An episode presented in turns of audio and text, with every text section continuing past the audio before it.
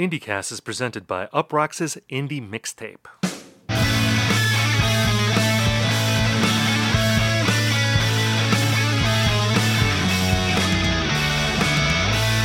Hello everyone and welcome to IndieCast. On this show we talk about the biggest indie news of the week, we review albums, and we hash out trends. In this episode we discuss the 10th anniversary of Japandroids' Celebration Rock. My name is Stephen Hyden, and I'm joined by my friend and co-host, the host that heaven built, Ian Cohen.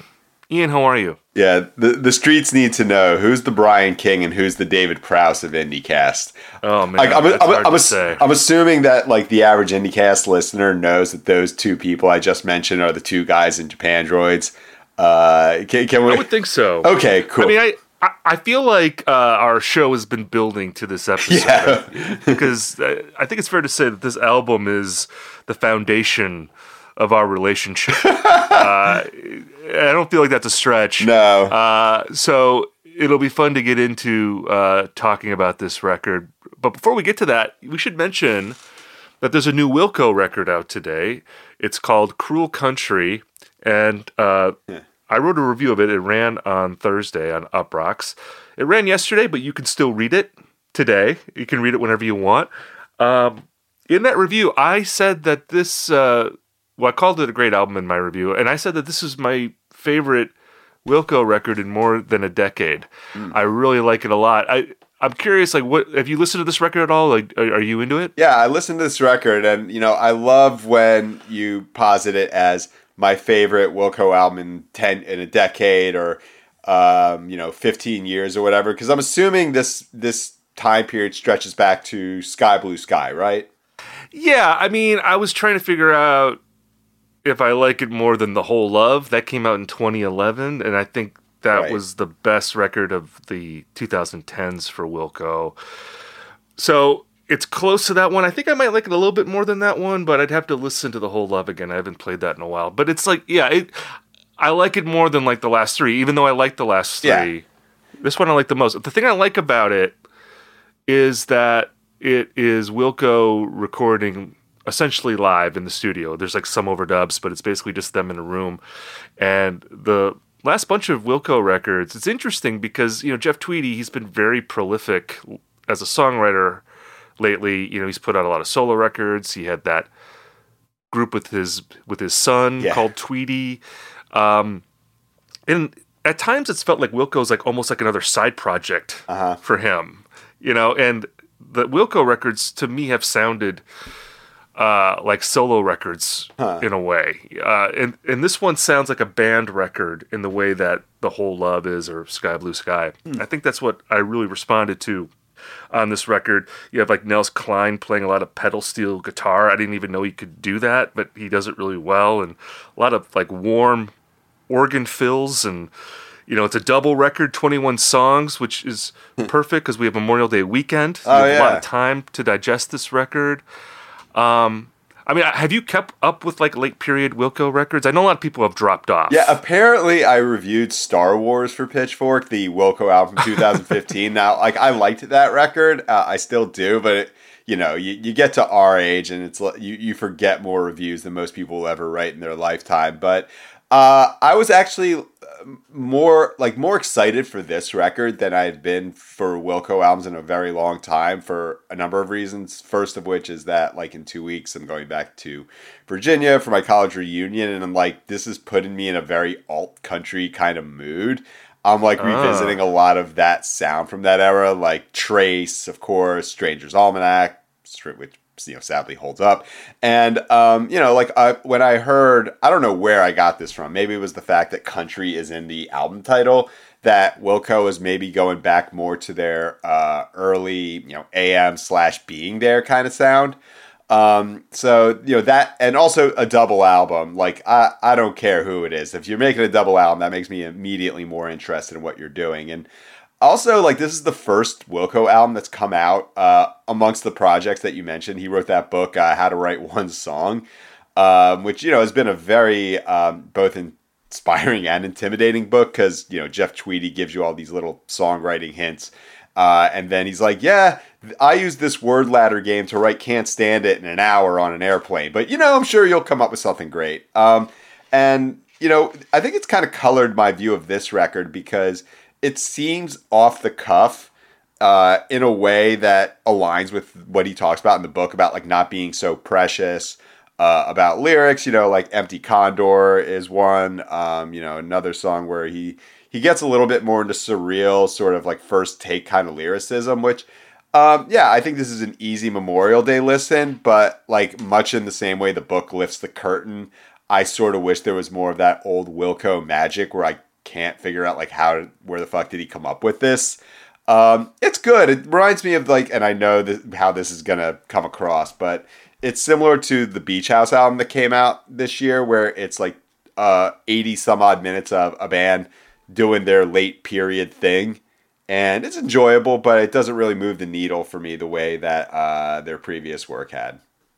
Yeah, you know, just to go back to the country thing, I mean, there are country songs on this record. Yeah. I mean, this is definitely like the twangiest record they've made in a while. Not every song is countryish, but I certainly, you know, the single that was released, Falling Apart, that's one of the more countryish sounding songs.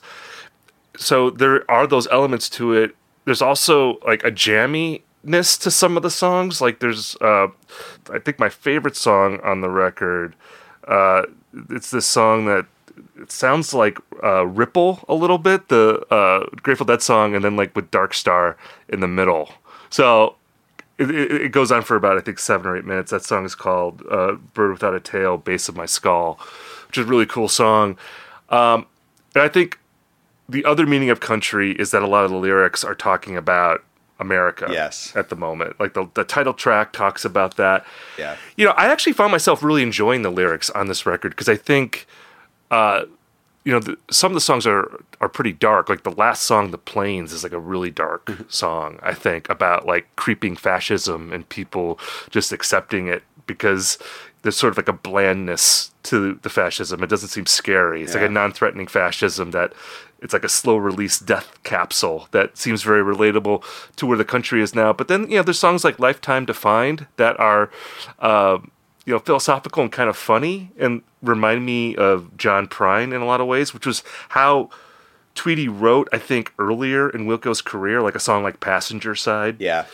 You know, he doesn't write as much in that vein these days, but on this record, he's going back to that a little bit, or, you know, there's like another song on the record called Hearts Hard to Find, where I think the first line is something like, I don't feel bad when some people die, you know, which is kind of like a funny thing, just talking about how, you know, some people, when they pass away, they're just kind of awful and you don't really feel bad about it. And is that a bad thing not to feel bad about that? It's Jeff Tweedy's answer to Death Cab styrofoam plates. That's what many critics are saying right now. So I would just say, you know, this record, again, I like this record a lot. I think it's hit me the hardest of anything they've done in, you know, about a decade or so. So definitely check out this album this weekend. I give it a hearty thumbs up. I feel like you're giving it like a sort of like a unenthusiastic thumbs up. I would say it's a thumbs up in that, like, I probably need to spend more time with it. And, you know, to have it, like, sink in, because you're talking about, like, you know, oh, yeah, the last song, you know, that really hits home. And like, fuck, man, I don't know if I've even gotten to that song yet.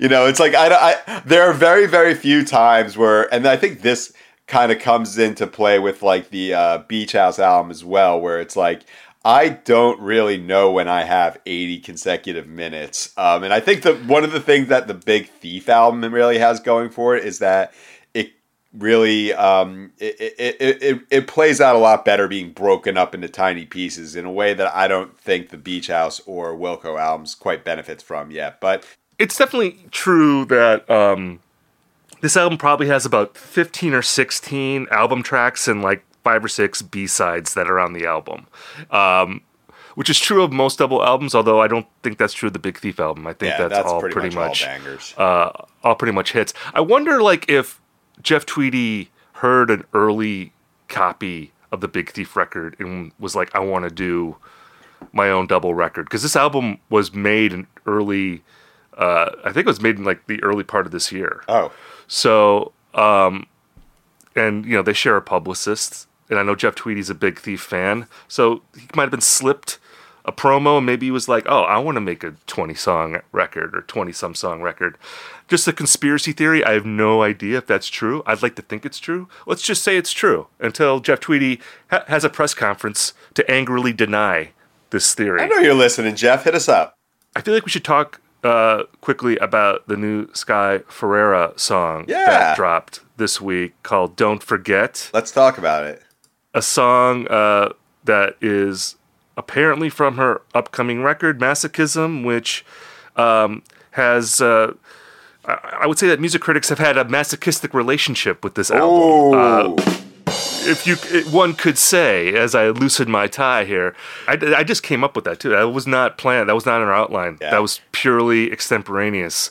Because this album cycle, I think, has been going on for about 4 years now. Like, wasn't her interview in Pitchfork that kicked this off? I think that was 2018. Yeah, gosh. Might have been 19. It's been a while. Yeah, it has been well, first off, as Aaron Lewis once said, it's been a while. Yeah.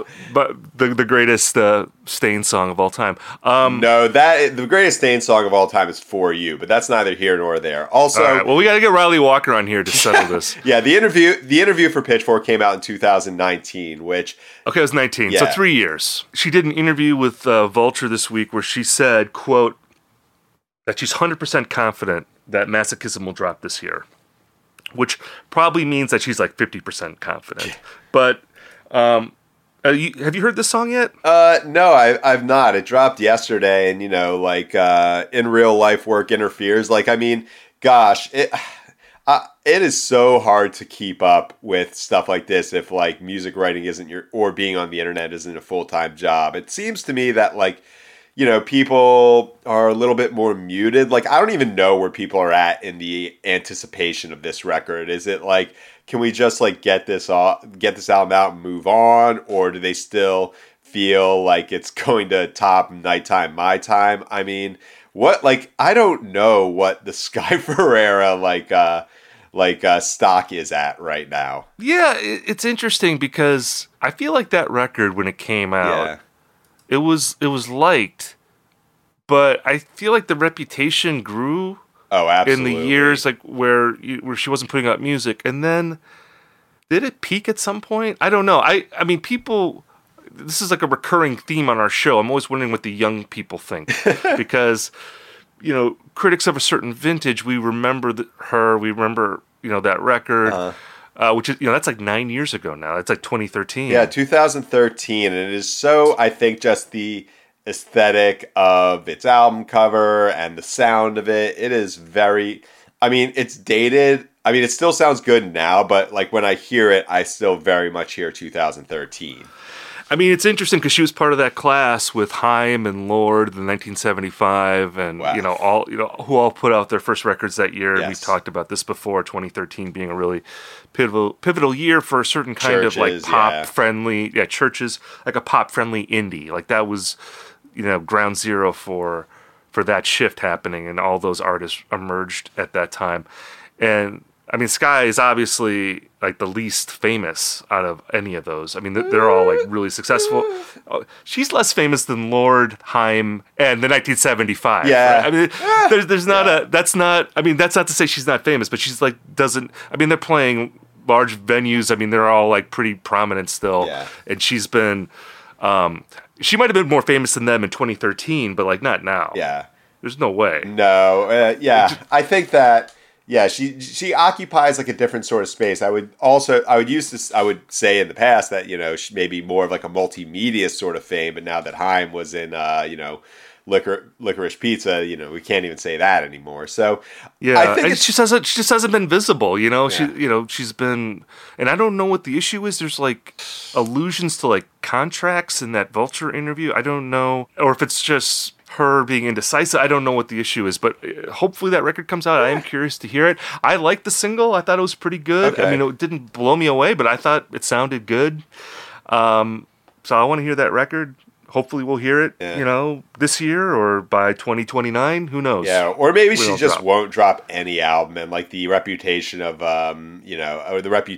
Nighttime, My Time will continue to skyrocket. And I think we're going to kind of touch on this phenomenon when we talk about Japandroids, about like what it might be like, just never follow up with kind of untoppable album that just crystallizes an entire sound. So, but I mean, Japandroids did follow it up. Yes, though, and yeah, people forgot that record by now. Yeah. I don't know. I want to talk quick about the train wreck that happened in Houston with Bright Eyes. Yeah. There was this story, I believe it was last weekend. It was. Where Bright Eyes was playing a concert in Houston, and after two songs, Conor Oberst walks off stage. Yeah. And I haven't heard an explanation for that. Like if someone said something to him, skate shoes, heckled. Yeah, I don't know. So another person tweeted about his skate shoes, and it was relayed to him on stage, and he was very upset about it. I don't know, but apparently the band, at least for a little while, continued to play without him, and they did this like Bright Eyes karaoke, where they were inviting people on stage to sing Bright Eyes songs, and they would back them up, which would be kind of awesome. No, it wouldn't. Like, there's not to watch it, but like if you were one of the people that got to sing with Bright Eyes, the band. What if you got booed, man? What if you're like one of the people who, I mean, and at this point, like no one knew they were going to get refunded or whatever. But those tickets aren't cheap, and you know, there's something here in San Diego, I don't know if it exists in other cities, called Death Cab for Karaoke, which is like a live band playing a selection, you know, they have like the songbook of like Taking Back Sunday and whatever type songs, and you get up and you sing karaoke, and yeah, I will never fucking go to that. It just sounds like the most awful shit imaginable. So imagine. Well, do you like karaoke at all? Yes. And you do like karaoke. You don't like the idea of like a live band, because I mean that is a common thing in every city, like where they have like a live band and you could sing in front of a band. I like doing karaoke more than watching it, but of course, no one likes to watch karaoke. No one's like, oh, I'm gonna watch some karaoke tonight. You know, I'm not gonna sing myself. Yeah. But I'm just gonna watch. Well, I bought a ticket to see the karaoke. Yeah. I don't think I. Maybe there's someone like that. I can't imagine. Yeah. Just going to karaoke to watch it. But anyway, enough with the karaoke tangent here. I mean, Bright Eyes and Conor Oberst specifically, he has a reputation for being a bit of a volatile live performer. I remember I saw him. I think it was 2008. It was the Casadega tour. I think it was like the beginning of the tour. 2007, 2008, yeah. So it was 2007 maybe. And he apparently took like acid before the show, and or maybe during the show, and like at the end, he had this like little mini orchestra behind him along with the band, like just like a string section. And he was playing his guitar, and he walked away from the mic, and he just like walked right into the string section. Like he stormed his own string section, and then walked off stage. And this was like at the end of the show, so we saw most of the show. And then I guess afterward, he was in the street, like walking up to cars and freaking out and stuff. That was a weird show. That was a weird crowd. That was one of the weirdest audiences. Like very cultish. And I think, I don't think it's that bad with him now. I don't know. Maybe it is, but like this was like in the aughts. I feel like his following was a little scarier maybe than it is now. Like, did you ever have an experience with him like that? No, live? I've like not seen a lot of Bright Eyes live. It's really interesting that like a lot of acts from that era, like them, Death Cab, Jimmy Eat World, these very formative you know, bands that I loved and like first started to love in college. I've just not seen them live very often. And when I did see Bright Eyes, it's been at like festivals where it's been extremely professional. And I had tickets to a show that was supposed to happen. It was like one of the ones that got canceled because of COVID. So yeah, I've just not seen them a lot. When I did see him, it was awesome because it had like kind of the Bon Iver, two drummers, like whole string section thing going on. And I mean, right now it's like sort of like the Lemonhead story where because of his well-known struggles and erratic behavior, it's like a little bit difficult to like think this is as funny as it objectively is. To have like people, like, you know, to have like karaoke rather than shutting it down. Apparently they played a show in New Orleans the next night, which was awesome. But I don't know. Yeah, I mean, it seems like it seems different than the Evan Nando thing because he was screwing up every show. Oh, whereas I don't think Conor Oberst screws up every show. He just occasionally has a show where he goes off the rails a little bit. And I don't know. I mean, like the show I saw, I didn't necessarily think, oh, this is like substance abuse. I just feel like, oh, he did something kind of crazy. I mean, I loved the show. It was great. Yeah. And like I said, he played most of the show and band sounded great. I like chaotic shows. Yeah. Sometimes that's like a fun thing.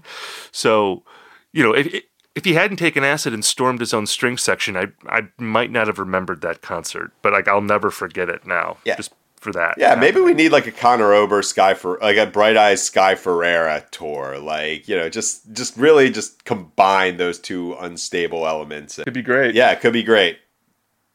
So should we just skip Porn for Pyros? Like we're 21 minutes. Yeah, we could skip it. Okay. All right. Well, let's get to our mailbag segment here. And thank you all again for writing in. It's always great to hear from our listeners. And we always need more letters. So if you want to hear your first name and city read on our podcast, please send us an email at indycastmailbag@gmail.com. Do you want to read our letter today, Ian? So, hi, Steve and Ian.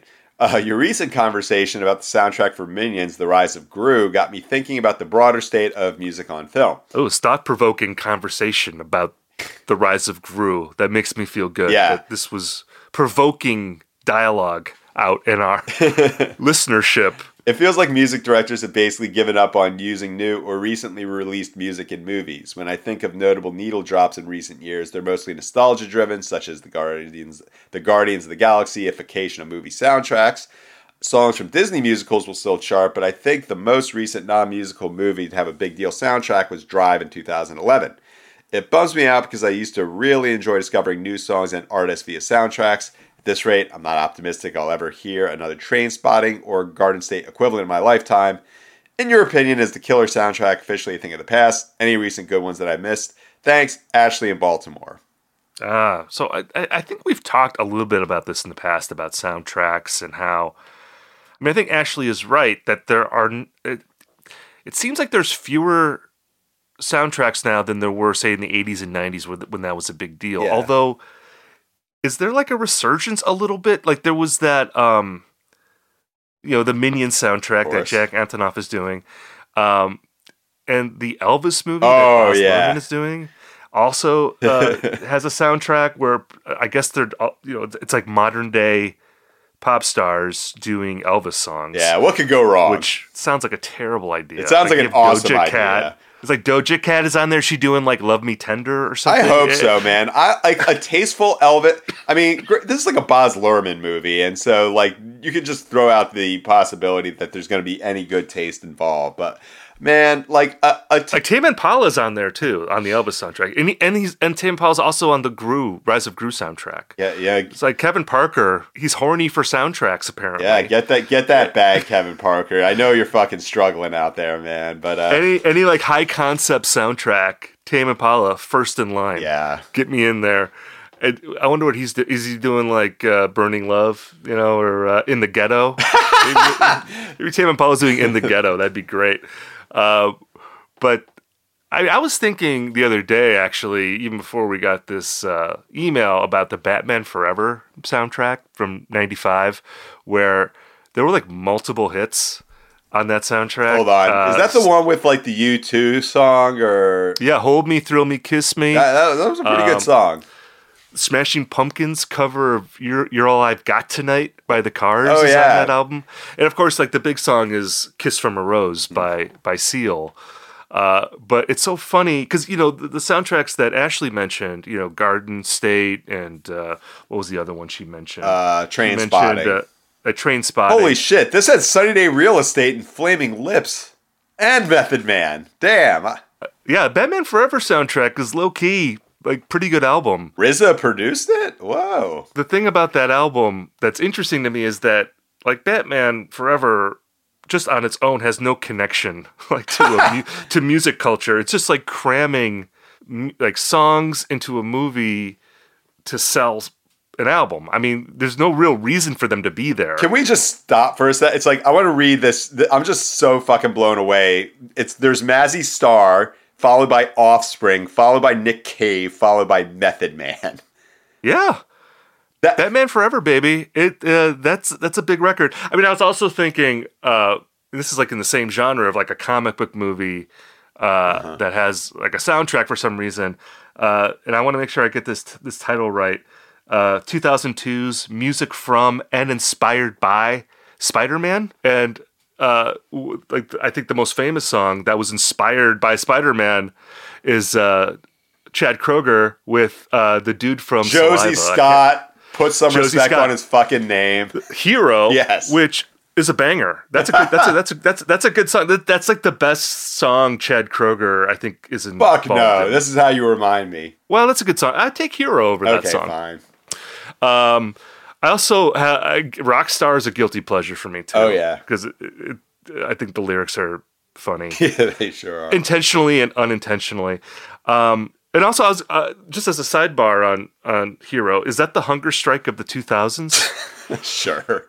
Because you have two prominent male rock singers doing a duet. So it's like 10 years after Hunger Strike. Like that's the 2000s answer to Hunger Strike. Yeah, except they're on a building and Temple of the Dog was on a beach. So, well, grunge was a little more gritty and street level. And this was beach.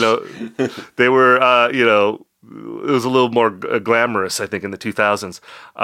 It's so funny, too, to think about, like, that song came out, like, after the Strokes and White Stripes. Yeah. Like, we talk about, like, the return of, like, rock, Interpol, all these bands. But it's like, no, Chad Kroeger still dropping bombs. Yeah, it's like after Nirvana, after, like, Nevermind came out, you would still see, like, Aerosmith videos playing, like, 25 times a day on MTV.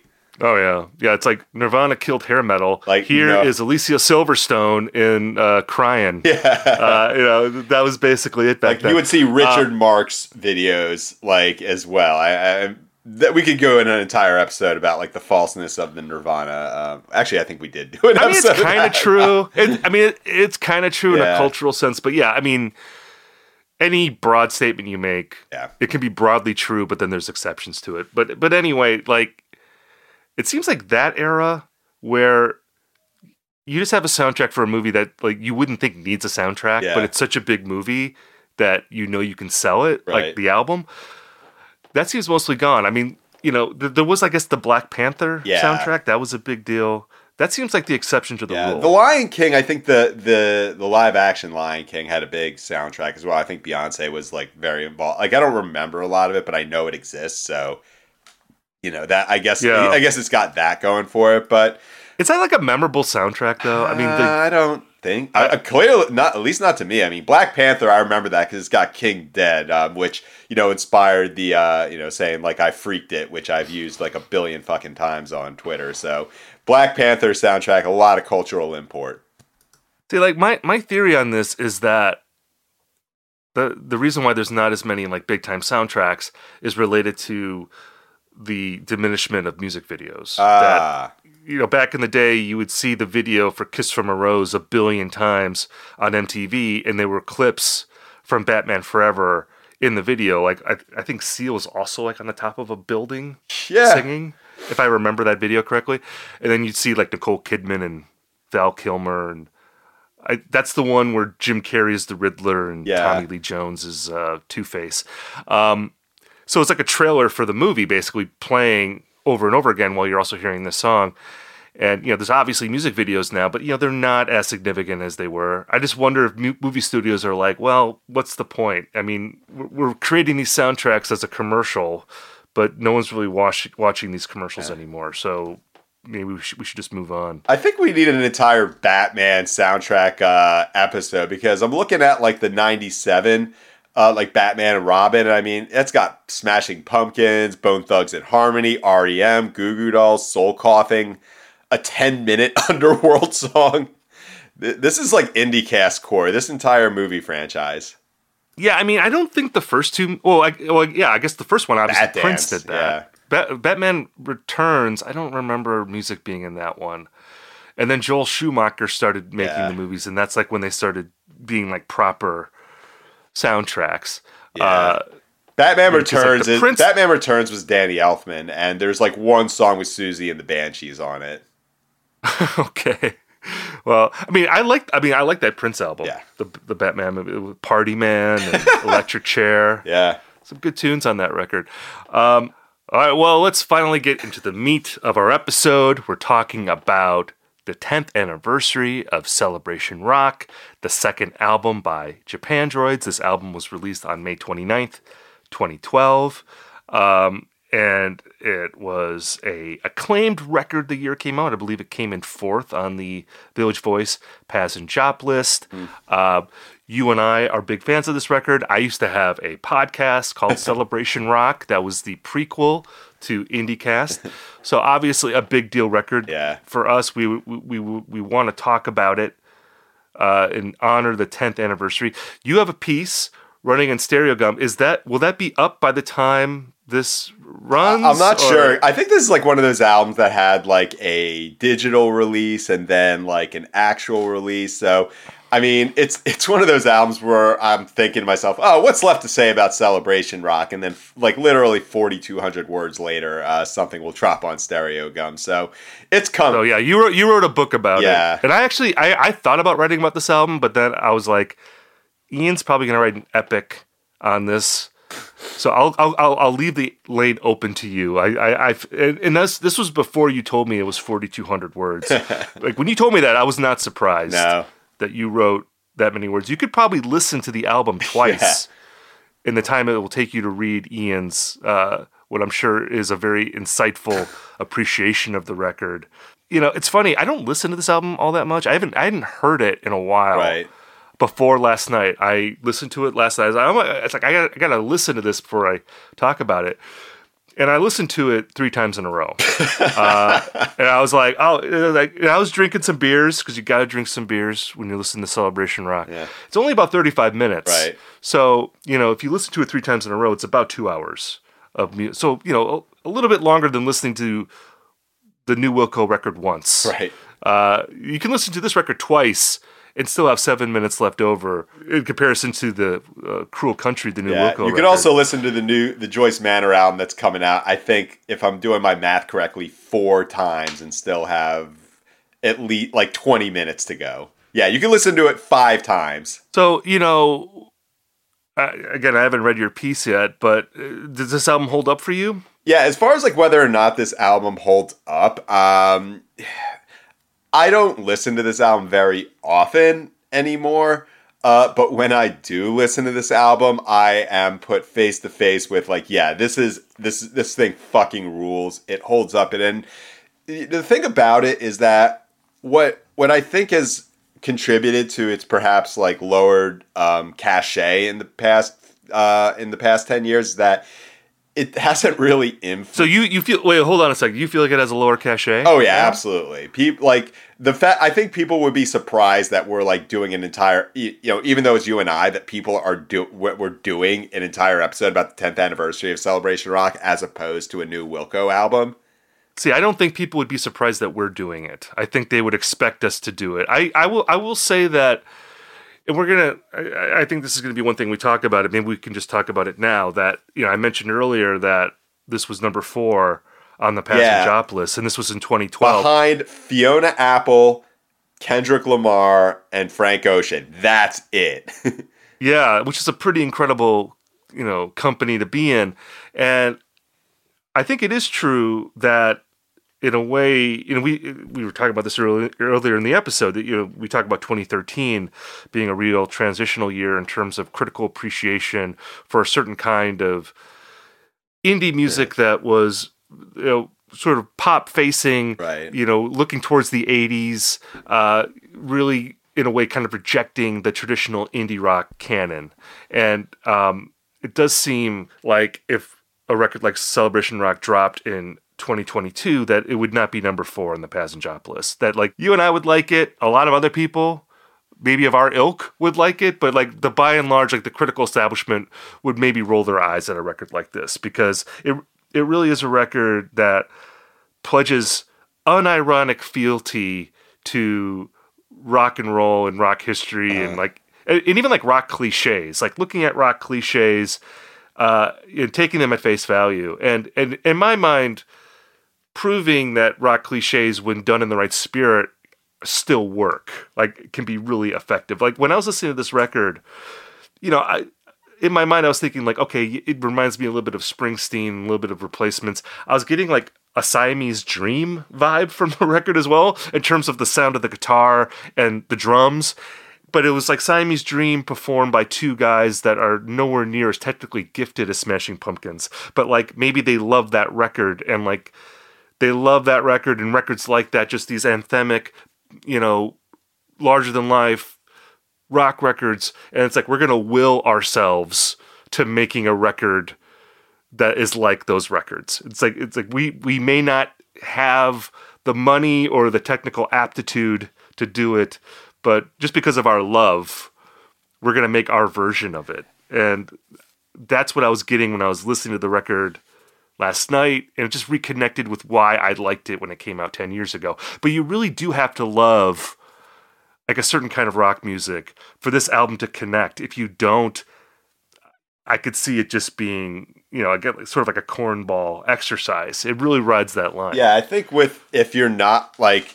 if you don't have any buy-in to that kind of music, you might see it as like more similar to like Andrew W.K. or The Darkness than, you know, Bruce Springsteen or Replacements or quote-unquote real rock. And, you know, you get to like why this album really resonates in a way that those two like don't, because this album is really like there's a quote that Brian King gave to Pitchfork in 2010 about people who are born with that special thing and people who love people with that special thing and will go to any lengths to get close to people with that special thing. And that's really what I think resonates about this album. It's like, it's not like you're going to listen to Celebration Rock and think, oh, I'm going to start a band. I could do this. Or, you know, it's not like you're hearing a genius at work, not even like the Robert Pollard or Paul Westerberg type, you know, self-deprecating genius, like a guy who can't get out of his own way, but would like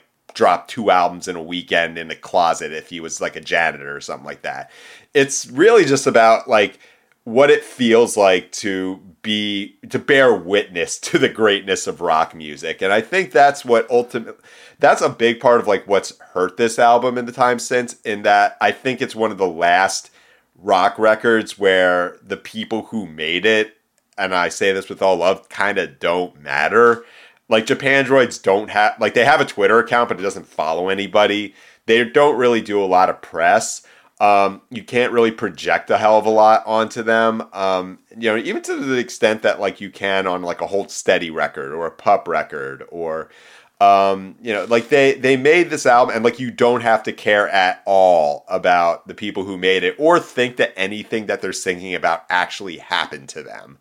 Yeah. There's not like a cult of personality really with Japandroids necessarily. No. Although in a way they are more interesting because they are mysterious. I mean, there's not a lot known about them. I ended up, when I did the show Celebration Rock, I interviewed them on their tour bus right when their tour was starting for Near the Wild Heart of Life, right, which was the record after Celebration Rock.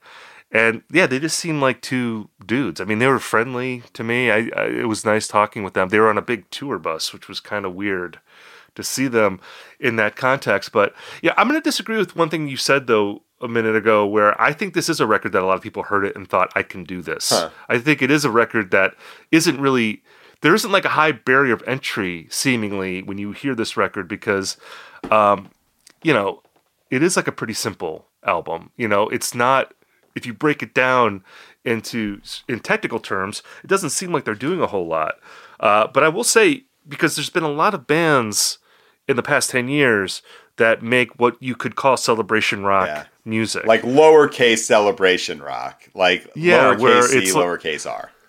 Lots of like whoa ohs in the chorus, and it's like, you know, very exultant, you know, and it's like party music, people singing about beer and all that kind of thing. And I like some of those bands. I don't like some of those bands. I don't think any of them have made a record that I like as much as Celebration Rock. And I realized recently, like, why I think that is. Like, I was actually interviewed on a podcast. I don't know if this has gone up yet, but I think Polyvinyl is doing a podcast about Celebration Rock. Oh, and I was interviewed for that, and the I was not. You were not. I don't know. Don't talk to me, man. They'll use my name on their fucking T-shirt, but... Well, you got the T-shirt, I got the podcast. Right. That's how we divide the kingdom here. But the host kept asking me about the lyrics and asking me to comment on the lyrics, and I realized that I don't care about the lyrics on this album. Oh. But it's not like a literal experience on this record. This is all about sensation. This is a record that you put on because of how it sounds and how it makes you feel. Like, it's not a record that you deconstruct. I think if you actually break this record down that way, it falls apart and it doesn't work as well. Yeah, what I'm thinking is that, like, the lyrics, like, do get, like, I don't know, undermined because of, like, the fact that it's, like, a big rock record. But when you actually, like, when I look at the lyrics, like, the substance of them, I think it's, like, quite profound. Like, for example... Like the house that heaven built, like you're not mine to die for anymore, so I must live.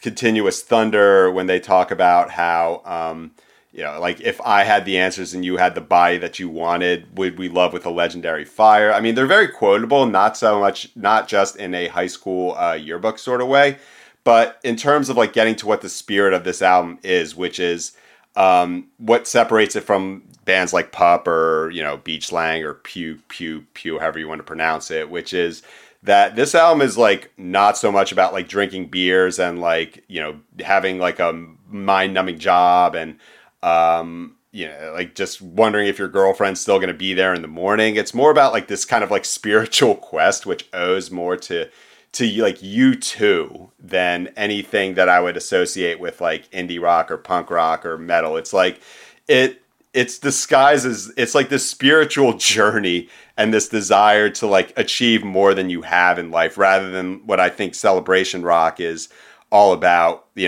lowercase one, which is like, I'm a loser, but that's cool. Like, let's drink some beers. Let's just kind of have some good times and get on with our lives. And I think that's like why this album has resonated more so than, other albums of its ilk. So as far as like, like you've talked about like how last night in order to get to the mood, get into like the vibe, get into the mood to like really re-listen to Celebration Rock, like you have to have like some beers and get into it that way. Like, I don't know if like my experience with this record is fraudulent at all because like I've never once drank a single beer to this album. I definitely have to Post Nothing, but the ones like, do you have like any stories about like, actually drinking a beer to Celebration Rock and like, when it came out in 2012, where you really felt like, yes, I am living out my truth to Celebration Rock as it like intended? Yeah, I mean, I did it last night when I revisited the album, and I think it's just maybe something I did out of habit, because it was fun. But yeah, it's weird to me that you've never had a beer to this album. I feel like it really enhances the experience. Yeah, I mean, the one thing that really, I think it's kind of tough to, talk about like drinking with this record because it's like also like a really good record to listen to in your car. So, like Celebration or IndieCast does not condone drinking or driving. But one music writer who I knew like came to Los Angeles when I was living there in 2012. He was a fan of the record, but he... had no driver's license, live in New York City, never needed to have it. And, we met up, went to a bar. He had a drink. I did not, just to make that point clear so I don't contradict myself. But, he asked me at the end, cause he knew I was like a big Celebration Rock fan. Like, dude, like, can you give me a rock? Like, actually, let's just drive around LA listening to the album in your car. And, mind you, this was like a Mazda 2. So it's not like being in a Camaro going down Sunset Strip. So I think for like, a solid 30 minutes, we just drove around and he listening to Celebration Rock. Like, he felt like this was what was needed in order to experience the album as intended. And I also wonder if like, that also determines like how, the New York-based music community experiences rock records if they don't have cars. That was it to me. But, I think it's kind of hard to talk about like Japandroids and like what the experience is like without talking about the live show. Like, what was your experience like seeing like Japandroids live? Because this is like where you really think it's going to like hit home. Like, you're amongst other Japandroids fans from across the city, watching them do their thing. What's that experience been like for you? Well, I saw them on the Celebration Rock Tour. It was like the first day of summer, like literally the first day of summer, like June 21st, I think, in Chicago. So it was all lined up for like, oh, this is like a record I love. It's the beginning of summer. It just seemed like, oh, this is going to go great. And that was probably like the worst show I've seen them play. And it wasn't like it was a train wreck or anything. It was just that I remember like Brian had to keep tuning his guitar. Like it seemed like he tuned his guitar for like 3 hours total during that show. Like after every song, I think he only had like one guitar on that tour and it just wasn't working that well. So it was just awkward. I mean, they have a reputation, I think, as a shaky live act, but I've seen good shows by them. The first time I saw them was at South by Southwest and that was a good show. They were playing like on a stage behind an art gallery, I think, and like Rural Alberta Advantage was on the tour. That's like a like Remember Some Guys type band. And then I saw them, you know, on the near the Wild Heart of Life tour in like 2017, and I thought that was a good show too. But I don't know, like, have you had good experiences seeing them? I think in the same way that like you don't need to care about Japandroids, like the people in it, to love this record. I don't think it's almost like the two guys on stage playing the music kind of doesn't matter with the live show. Like I've had so much fun at Japandroid shows, like people just like actually hugging each other and so forth. And it's not they're not a great live act because on record, like the woes and the yes, they sound like 500 people, and here it sounds like two people. Like it sounds like two people who are just like gassed because they've been doing this for like 5 straight weeks on the road. Also, you know, Japandroids albums are 35 minutes, and the shows are like an hour, and you realize like, oh yeah, it makes sense like why their albums are no more than 35 minutes. And I think this was like ironically confirmed by the last thing they released, which was it was called Massey Fucking Hall. It's a live album they recorded in 2017 for the Near to the Wild Heart of Life tour. And it's like, especially like if you're not, it's just a live recording and it's like, he can't hit the notes on The House That Heaven Built. Like that's kind of a famous story. It's like, it's out of his range. He can't really hit the notes of any of the songs. And but at the same time, it's like more proficient, more professional. And when I went and saw them in near to the Heart of Wildlife tour in 2018, it was at the Masonic Lodge at Hollywood Forever Cemetery, which, you know, kind of, it sounds cooler in theory. And at that show, they played like 2 what I suppose were new songs. I had heard they were trying to become less perfectionistic, less less precious about the songs they release. And it's like, yeah, I don't know if I need a new Japandroids record. I think that was like a real kind of, yeah, if they don't have anything new to say, I'm okay with that. And I think that was sort of the case, the way people felt about Near to the Wild Heart of Life in general. I mean, yeah. It's an interesting thing with that second, with the record that came after Near the Wild Heart of Life. I actually liked that record. I thought they did a pretty good job of like trying to expand the palette and move in a different direction while still retaining like what was lovable about Celebration Rock. But it does seem like that, like maybe that record is just an impossible act to follow. Like, I don't know if expanding the palette is actually a good idea with a band like this. Like if they had just achieved, because the sense I got from people when that record dropped, the follow-up to Celebration Rock, is that people just wanted Celebration Rock again. But I think if they had just stuck to that formula, it would not have hit with the same kind of impact, just because I think that was like a moment in time where they delivered something. It was like the context of that record as much as the record itself. Like, I know for me, the thing I really loved about Celebration Rock is that it just seemed, you know, to be totally guileless about what rock music could be at a time where it seemed like a lot of people either thought rock music was dead or that all the cliches of the genre needed to be put to bed. And he was a band saying like, no, there still can be power in this, and we'll show you that there can still be power. And that's the magic of that. But then it's like, well, how do you do that again? You know, once you've already done it. And maybe that's like the larger story of this band. You know, I don't think it's necessarily a bad thing for a band to have one great record. And Post Nothing is a great record too. But, you know, to kind of achieve like the perfect example of what you do on an album and then maybe be like, okay, that's it. You know, I mean, there hasn't been a new record by them in, you know, what, 5 years?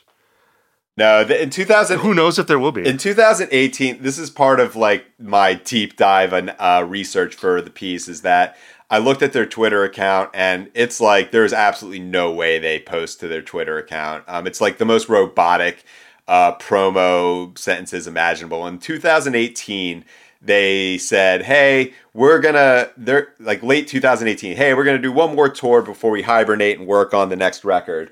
Haven't heard anything from them since. And they also, this is a key part of the story. They were supposed to do a 10-year anniversary show for Celebration Rock at Shaky Knees Festival in Atlanta earlier this month. And I didn't even know they canceled it. In January, apparently, not from their own Twitter account, but Shaky Knees, they said... you know, like, hey, Japandroids have been, like, they've been canceled, and you, unless, like, given how much it takes for them to make music, you could really naively believe that they're working on LP4, or maybe they're just done. I think one of them lives in Mexico City now, and another lives in Vancouver, but, you know, I think that the reception of Near to the Wild Heart of Life brings up, like, a greater... I think someone actually asked this in our mailbag one time about like whether it's better for a band to have like a, you know, 6 albums, like a career arc, or they just like nail it one time and then disappear or just like make a bunch of like whatever records. Cause you couldn't top Celebration Rock by doing the same exact thing. Like if they released like the antics of Celebration Rock in 2014, I don't know if that would have worked well for them. And they did everything possible to expand their sound in a way that like wasn't ridiculous with Near to the Wild Heart of Life. But it had been 5 years. A lot of their fans probably aged out of music writing. And it came out at like the worst possible fucking time, which was like a week after Trump's inauguration.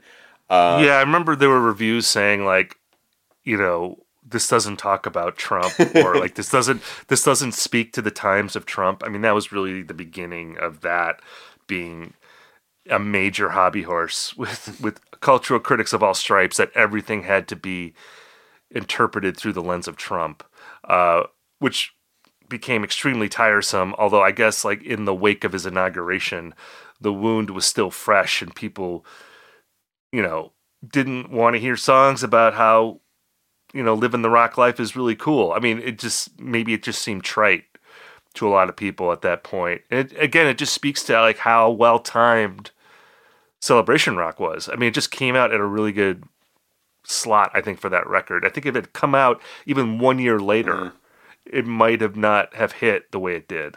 You know, and if it had come out in the pack of like Haim and the 1975 and Lorde, all these artists that really seem to be kind of speaking to the times in a way, you know, it might have fallen through the cracks, you know, just by coming out in that year versus 2012.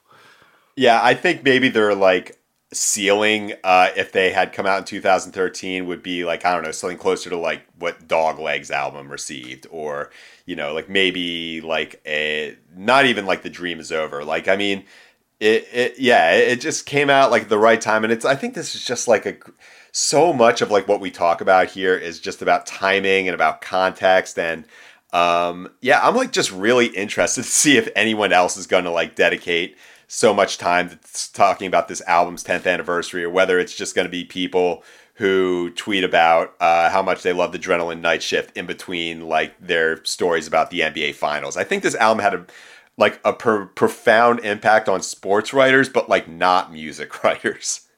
Yeah, we'll see. I mean, but if they don't talk about it, that's good for us. Leaves the lane open.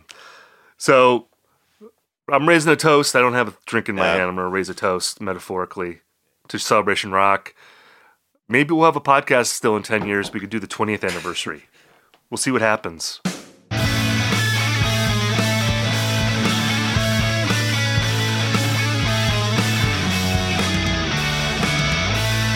All right, we now reached the part of our episode that we call Recommendation Corner, where Ian and I talk about something that we're into this week. Ian, why don't you go first? All right, so in a big twist, I'm going to recommend an emo band from Philadelphia on Top Shelf Records. This band is called Sweet Pill. They released an album on Wednesday. Look, I don't know why they released an album on Wednesday, but you know what? It's out there. You can definitely listen to it even before we publish, but I don't know how you'd hear us. It's a band called Sweet Pill, and the album is called From Where the Heart Is. There is this kind of wave of bands, including them and Pool Kids, who just released a new song and announced their new album this week, which does kind of like a mathy emo revival thing with lots of guitar tapping, but the lead singer takes on kind of more of a Paramore sort of vibe. And so you get like that, 2005-06 fueled by ramen pop, but like also 2010 Top Shelf Records twinkle. And they put it together in a way that's super interesting and super enjoyable. It's a low stakes record. But nonetheless, I think it's indicative of, a wave of bands that you'll probably see like them, where there's that technical aspect, but also kind of a sweetness in the melody. So it's not just like people watching, tapping, and like, moving into 15/9 time signatures. So Sweet Pill, good band. So is Joe Satriani an emo artist now? Pat Metheny has become like weirdly associated in with emo bands now. People would say like American Football. I know I Love Your Lifestyle. Like we're trying to do some Pat Metheny stuff. Oh wow! Yeah. So any stuff that like seems like kind of nerdy, it's gonna end up in there. So awesome. Well, I'm excited to check that out. If you drop Pat Metheny, I'm actually intrigued by that, so I'll get into that. I want to talk about a band from Chicago called Dead. It's spelled DEHD. I got into this band a couple years ago. I think this is when a lot of people started getting into this band, when they put out their 2020 record, Flower of Devotion. That was a pretty acclaimed record. I know it got the best new music from Pitchfork. And I guess you could like broadly describe this band as like a post-punk band, although I think there's something more romantic about them. I feel like a lot of post-punk bands now are very pedantic and word-heavy, and we've joked about this on this show, talking about the human condition and very flat, detached language. Dead doesn't really have any of that. To me, they sound like a cross between like The Cure and Roy Orbison. Very kind of melodramatic, beautiful, almost like gothic type sounds. Lots of reverb, lots of trebly guitars, pretty short songs, about 2.5 minutes, pretty melodic. I know they've also been likened to like surf rock because of the trebly guitar thing. But their new album is out today. It's called Blue Skies, and it really follows the progression that they've had. I think this was true of Flower Devotion. It's definitely true of Blue Skies, where each record sounds more polished and it just sounds bigger. The songwriting is sharper. It's just like a good progression. They're definitely moving, I think, more like in a pop direction, but it's still retaining again that sort of gothy, dreamy vibe of the old record. So definitely check this record out. It's called Blue Skies. The band's called Dead. That's DEHD, not like the Grateful Dead, but this is like the ungrateful dead, perhaps. But anyway, check that out. Check out both records. They both sound really cool. Thank you for listening to this episode of IndieCast. We'll be back with more news and reviews and hashing out trends next week. And if you're looking for more music recommendations, sign up for the Indie Mixtape newsletter. You can go to uproxx.com/indie, and I recommend 5 albums per week, and we'll send it directly to your email box.